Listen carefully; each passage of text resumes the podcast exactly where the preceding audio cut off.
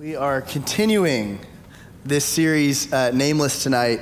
Uh, over the month of June, we've been uh, going with John and Todd on this road, road trip to Nameless, Texas. Not a lot in Nameless, Texas, you might be noticing. Uh, but as we've traveled, we've been also looking at some of the nameless people in the Bible and what we can learn from them. Uh, the last couple of weeks, it's what we learn what to do. The, there will be weeks where we talk about what not to do uh, next week. Be excited for that. Uh, but so far, we've talked about the thief on the cross. You remember he, he's hanging next to Jesus and he recognizes him, he knows who he is, and, and he says, Bring me with you. And Jesus says, Today you will be with me in paradise. And he's saved. And then last week, we talked about this nameless widow, and she gives the best that she has. She gives her two small copper coins, her offering to God. This week, we're going to be looking at someone you may or may not know. This is uh, the week we're talking about the cupbearer from Genesis. Uh, and our scripture, I will go ahead and tell you, is a long one. So uh, I want to go ahead and jump straight into it. But first, let me give us some background uh, so that we can really understand what, what's happening. We, we need to understand the story of Joseph to appreciate what happens in our text. So you remember Joseph from Genesis. He has this beautiful coat of many colors. And it's so beautiful that his brothers get extremely jealous of him. And they get upset and they sell him into slavery. And he ends up in the house of a man named Potiphar. And Potiphar's wife tries to tempt Joseph, tries to, uh, tr- tries to make advances on him, and he rejects her. And that upsets her quite a bit. And so she falsely accuses him of attacking her. And because of this, Joseph is put into prison. And that's where we find Joseph. That's where we're picking up. Joseph is in prison for a crime he didn't commit. So far in his story, so far in Genesis, things have just not gone great for him. He's been sold into slavery. He's been falsely accused of, of this terrible crime, and now he's in jail. So let's read. This is Genesis chapter 40, verses 1 through 14. This is what it says. Sometime after this, the cupbearer of the king of Egypt and his baker offended their lord, the king of Egypt. Pharaoh was angry with his two officers, the chief cupbearer and the chief baker, and he put them in custody in the house of the captain of the guard in the prison where Joseph was confined. The captain of the guard charged Joseph with them, and he waited on them, and they continued for some time in custody. One night they both dreamed, the cupbearer and the baker of the king of Egypt, who were confined in prison, each his own dream, and each dream with its own meaning. When Joseph came to them in the morning, he saw that they were troubled. So he asked Pharaoh's officers who were with him in custody in his master's house, Why are your faces downcast today? They said to him, we had, we've, we've had dreams, and there is no one to interpret them. And Joseph said to them, Do not interpretations belong to God? Please tell them to me. So the chief cupbearer told his dream to Joseph, and he said to him, In my dreams, there was a vine before me, and on the vine there were three branches. As soon as it budded, its blossoms came out, and, and the clusters ripened into grapes. Pharaoh's cup was in my hand, and I took the grapes and pressed them into Pharaoh's cup and placed the cup in Pharaoh's hand. And Joseph said to him, This is its interpretation. The three branches are three days. Within three days, Pharaoh will lift up your head and restore you to your office, and you shall place Pharaoh's cup in his hand, just as you used to do when you were his cupbearer. But remember me when it is well with you. Please do me the kindness to make mention of me to Pharaoh, and so get me out of this place. Okay, so let's review. We have these two men who worked for the king of Egypt. And now they are in prison with Joseph because it says they, they had offended Pharaoh somehow.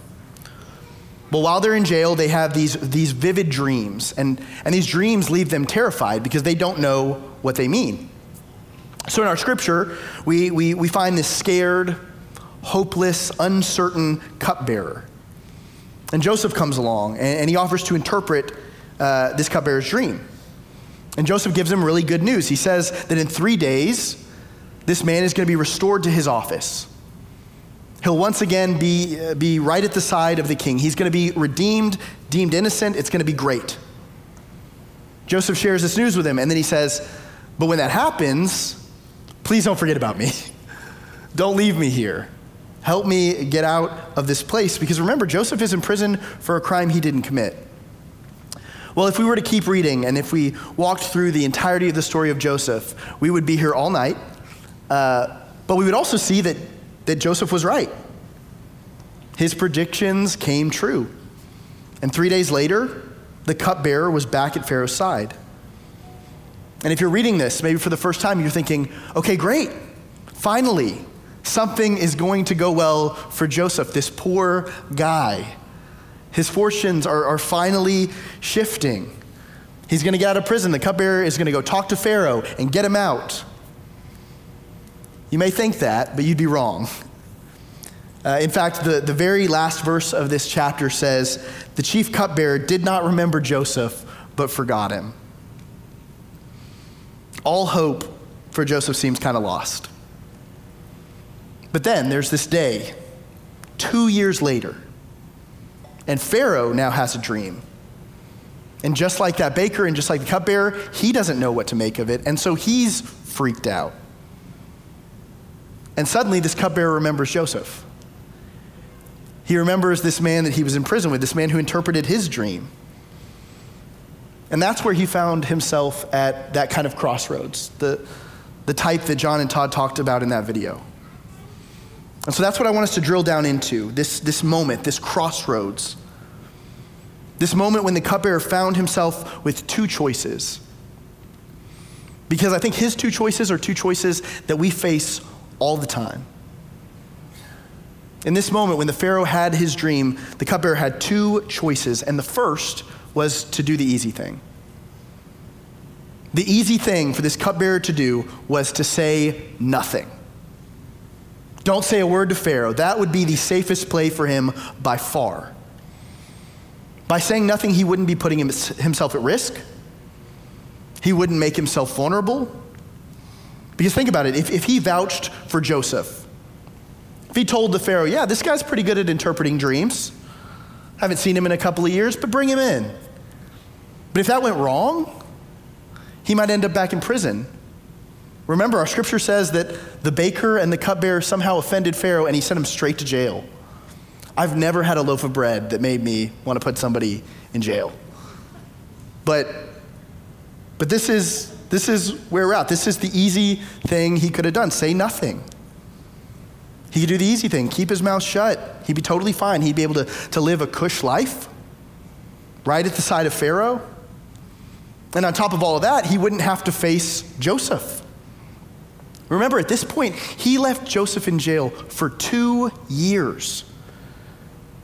Joseph, who was kind to him, Joseph, who our scripture says tended to him, took care of him, helped him.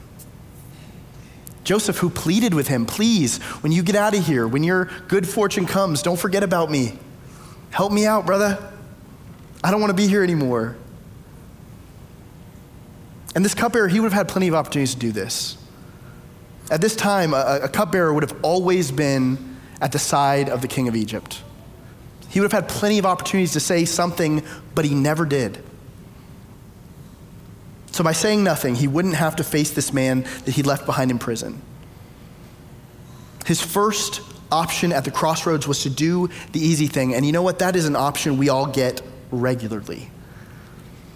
As I was writing this sermon, I was trying to come up with some illustration for this. And so, as I will sometimes do, I asked my wife uh, if she could think of a time when I did the easy thing over the right thing. And she answered instantly. Like, way too quickly, aggressively quickly. But I asked her that. I said, Can you think of a time when I did the easy thing? And she said, Yeah, every time you cook. And that stung a little bit. But um, she's not entirely wrong. I know what she's saying. We have this ongoing debate in our home uh, uh, because I have a tendency to cook with the heat on as high as it'll go. I've never used medium, ever. Um, because when I'm cooking, I want to go fast. I want to get it done. I don't want to have to find some perfect medium temperature. I don't want to have to wait for it to heat up. I, I definitely don't want things to be raw, and so I just crank that bad boy to 10 and get going. And sometimes, Occasionally that works out for me and I get a perfect sear. But sometimes I severely burn things. That is definitely one of my tendencies. And by sometimes I mean like probably half the time. I've ruined a lot of meals in my life. One summer uh, a few years ago, I was trying to, to do something nice, and, and I, was, uh, I decided I was going to cook for Hannah's family. And, and so I got all this bratwurst for, for, for the family, and, and I offered to be the grill master, and, and I turned up the grill as hot as it would go. It was well over 500 degrees. And I started cooking these sausages, and in no time they turned to charcoal. Um, those are sausages, I swear. Um, but they were totally inedible. they were truly awful. And to make matters worse, this was the only food that we had in the house, uh, and I used all of it. So I think we ended up like ordering a pizza or something. But still to this day, her family gives me grief about this. Her dad, every time I even walk by the grill, he makes a joke, um, which maybe is fair. But, uh, but look, I know this is a silly thing. I know that burning food is not the same thing as leaving someone in prison for two years. But this is just one small example of my tendency to choose the easy thing. And look, let me tell you, I, for me, and I'm sure for many of us, there are several other examples that I'm not proud of where I've done this. Moments in my life where, where I just did what was easiest. I took the path of least resistance. And again, that's what this cupbearer could have done. He could have chosen the easy thing. He could have kept his mouth shut when Pharaoh was worrying about his dream. He could have avoided this man that he had left in jail. But he didn't. He didn't do the easy thing. When he came to that crossroads that they, they were just talking about, he took the other route. He made the other choice and he did the right thing. And so often that, that's our second option. So often we come to crossroads where we can do the easy thing or we can do the right thing. This cupbearer in our scripture who forgot about Joseph, he knew that Pharaoh had had this dream, and finally he felt convicted enough that he ended up telling the king of Egypt about his friend from prison. This is what he says in scripture. He says, Today I'm reminded of my shortcomings. Pharaoh was once angry with his servants, and he imprisoned me and the chief baker in the house of the captain of the guard. And each of us had a dream the same night, and each dream had a meaning of its own. Now, a young Hebrew was there with us, a servant of the captain of the guard. And we told him our dreams, and he interpreted them for us, giving each man the interpretation of his dream. And things turned out exactly as he had interpreted them to us. Ultimately, the cupbearer took the risk of telling Pharaoh about this young Hebrew he met in prison. And Pharaoh trusted him and he sent for Joseph. And when he did, Joseph tells Pharaoh that, his dream means that Egypt is going to experience seven years of, of great abundance, seven years of plenty, and then right afterwards, seven years of famine. And all of that leads Pharaoh to give Joseph this position of leadership. He's not only out of jail, he's now uh, in a position of power. And Joseph makes sure that, that during those seven years of abundance, when they have plenty, they store up for the famine. And because of all that, when the famine eventually came, Joseph's brothers came into town. They were looking for food. And, and the story goes that eventually they're reunited and reconciled with this brother of theirs, Joseph, who they'd sold into slavery. Look, I recognize that we cannot get through the entire story of Joseph. It takes up a very large portion of Genesis. And so we can't understand every detail, but, but here's the point. The story of Joseph has all of these amazing parts. Joseph's family is, is reconciled. There's healing for this family. The Egyptians survive this great famine. Lives are saved. But none of it would have happened if this cupbearer had chosen the easy thing. It only happened because he chose the right thing. When he found himself at, at this crossroads, unsure of how it would all play out, unsure if, if Joseph would hate him for forgetting him all those years, he still chose to do what was right. He remembered his old friend. He admitted his mistake. He says, Today I'm reminded of my shortcomings. I have far too many days where I say that. For two years, he didn't say a word. Maybe he really did forget. Maybe he was too afraid. Maybe he was too worried he would end up back in prison. Maybe he just didn't even care. We don't know. But what we do know is that after two years, he did the right thing over the easy thing. And you know what? As simple as that may sound, it matters. As simple as that may sound, it changed everything.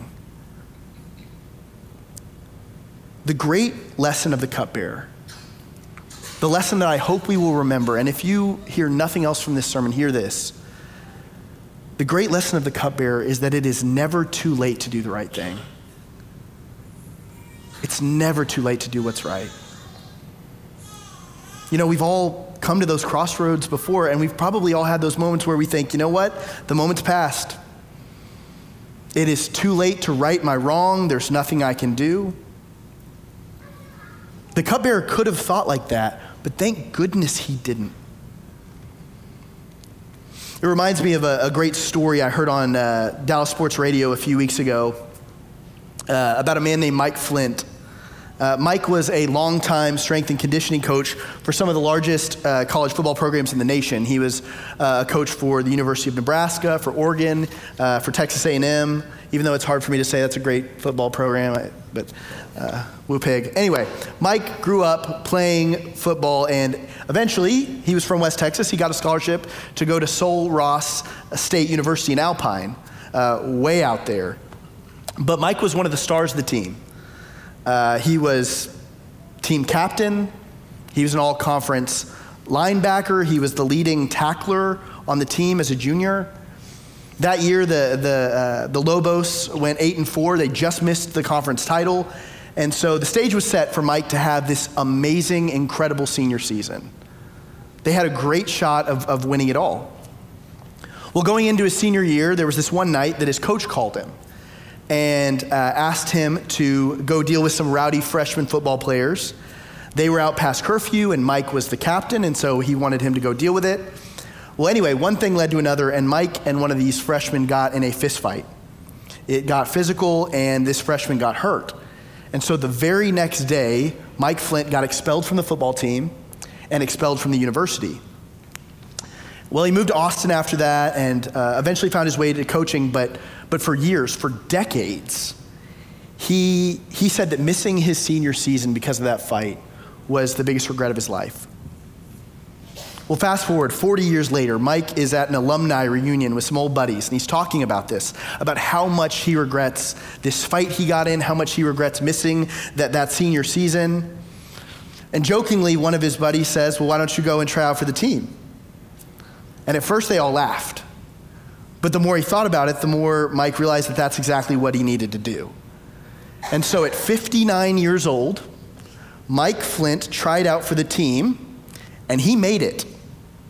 Uh, in fact, he benched more than any of the rest of those guys. Uh, at 59, he became the oldest non kicker to ever play college football. Well, I was listening to, to Mike tell this story on a Christian podcast this week, uh, and, and I want to share something he said. This is what he said uh, during that interview. He said, I wanted to walk on as a linebacker and help a bunch of young men I didn't even know. For me, it would make up for all of those men that I let down all those years ago. From a spiritual standpoint, every day was such a blessing. God allowed me to create relationships with those young men and to pour into them. Mike played in nine out of the 12 games that season, and he went, uh, he went on to write a book called The Senior, which is just a fantastic book title. Uh, but I love this story, and I had to share it with y'all today because it would have been so easy for Mike to just throw up his hands and say it was too late. Just say that was a mistake I made, there's nothing I can do, just bury it, forget about it. It would have been easy, but for Mike, the easy thing wasn't the right thing. And so he went back, and in his own way, by pouring into these young men, he made it right. He used that truly senior season to encourage and to minister to and to play alongside football players that were, were literally a third of his age. See, Mike Flynt is a, is a living testament to the fact that it is never too late to do the right thing. And again, as, as simple as that premise may seem for us tonight, I think it's one we've got to be reminded of often. That sometimes living Christ like lives is just as simple as just trying to do the right thing over the easy thing. It's just trying to do good. Uh, you know, this week is, is uh, Father's Day, and, and I've been thinking a lot about the men in my life who've poured into me especially as I read this great story about Mike Flynt. I've been thinking about men like him who, who chose to do the right thing over the easy thing. Uh, and so I've been thinking about people in my life like that, like my own dad, who I have seen uh, many times do the hard things, but the right things, who I've seen many times choose the integrity move, even when there are hard consequences. And I've also been thinking about my grandfather, Don Roberts, uh, my grandfather was the superintendent of schools for many years in Fort Worth, and he was also superintendent of schools in Little Rock. And, uh, and he had this motto that he would say all the time. He would always say, uh, always do the right thing. Always do the right thing. Well, several years ago, uh, he had a school, an elementary school in Little Rock named after him. It was this amazing honor, Don R. Roberts Elementary. And they took on that motto of his. And they use it all over the school. It's embossed on the side of the building. It's really beautiful. Um, they even have it on t shirts. But I just love those simple words.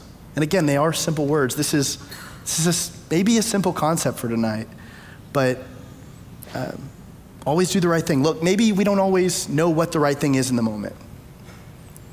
But if, if we have that spirit of always trying to do the right thing, that means that we can always revisit our choices. We can always go back and look and say, how can I make my wrong turns right?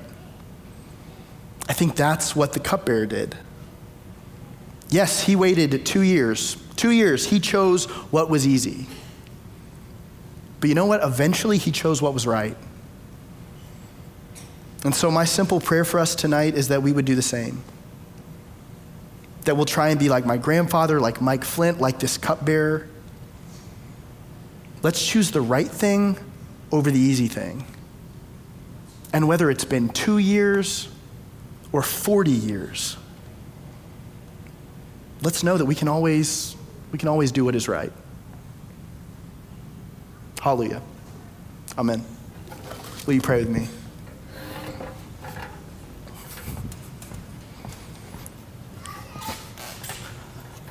God, I thank you so much for, uh, for your kindness and for your grace and for your forgiveness because, Lord, we, we are an imperfect people.